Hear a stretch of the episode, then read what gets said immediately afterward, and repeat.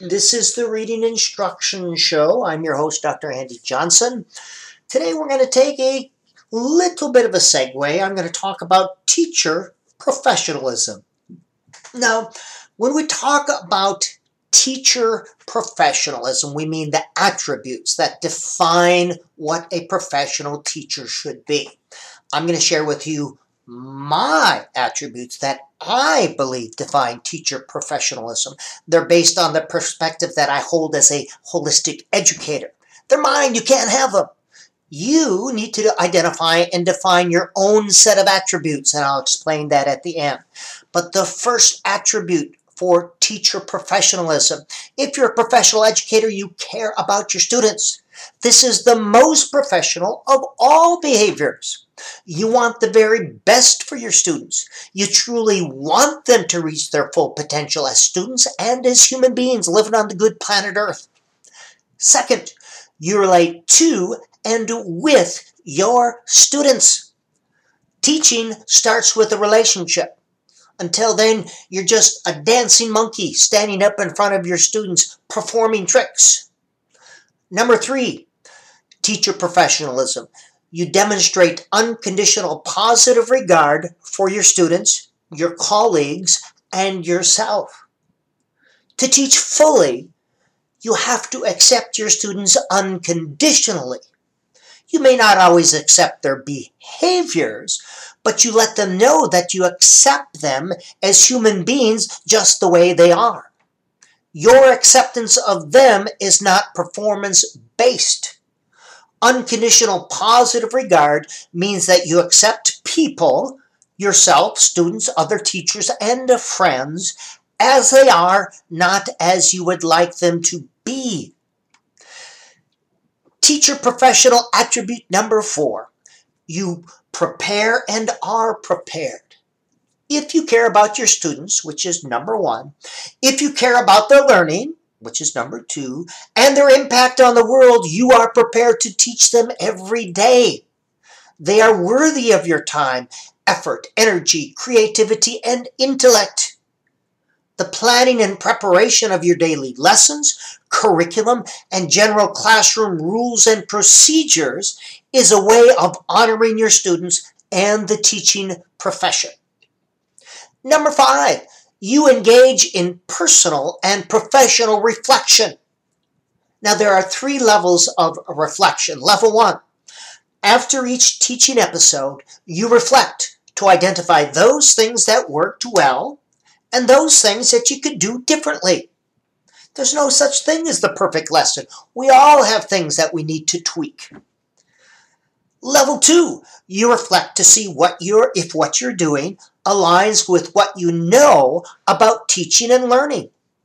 Does it reflect best practice? Can you find research or research based theory to support what you're doing? Or is what you are doing based on an I thinkism? And level three, the third level of reflection.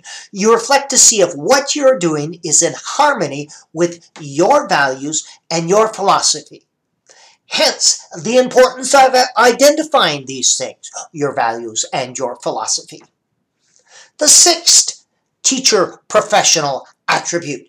You are willing to change and grow. You do not see your current state as a teacher or a human being as an end state.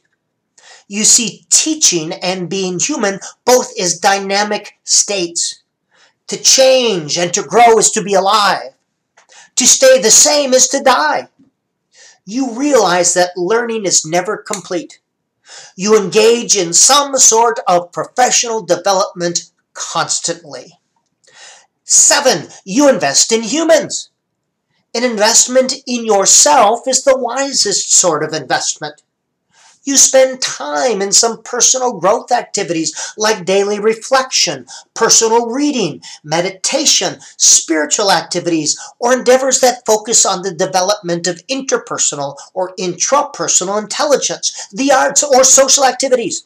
You invest in yourself as well in terms of diet, sleep, exercise, and recreation. What is good for the teacher is good for the students.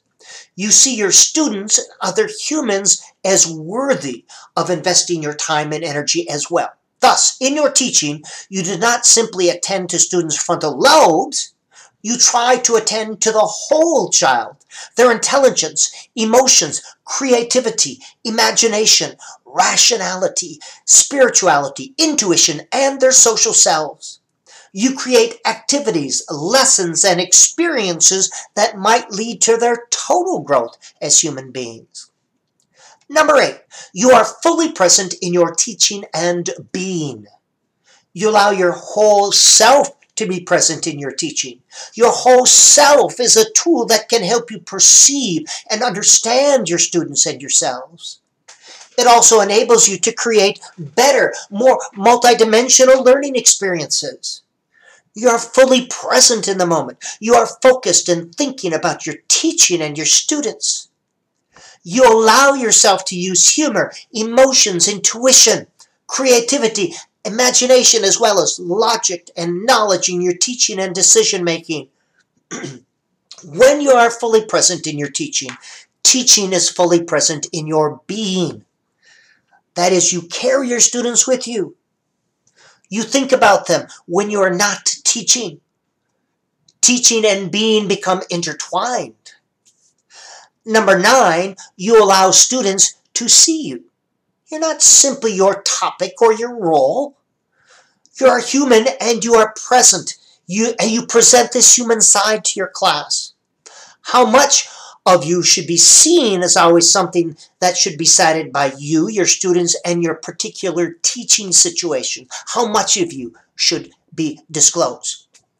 Number 10, you seek to understand. There are always reasons why humans act the way they do. No behavior can truly be understood without understanding in which the behavior is displayed. No behavior can truly be understood without, understa- without understanding, without an understanding in which the behavior is displayed. Sometimes negative behaviors is a healthy response to an unhealthy situation. Number 11, you stand up for what you believe. When you see something detrimental to students or their learning, you're willing to stand up and speak out. Standing up for what you believe and speaking out is not always easy. Some people may not like you. There will be some uncomfortable moments. But having the rights of a professional educator comes with responsibilities. You are responsible for educating the public, for speaking truth to power, for identifying effective and, and uh, uh, identifying effective practices. In this way, you'll be agents of change. Now, national organizations or teacher preparation programs often try to define teacher professionalism attributes defined by these organizations usually have to do with surface level attributes or some absurdist notion related to Charlotte Danielson. However, insisting that others hold your values and philosophy is the ultimate form of domination and subjugation. And I do not believe in that. Teacher professionalism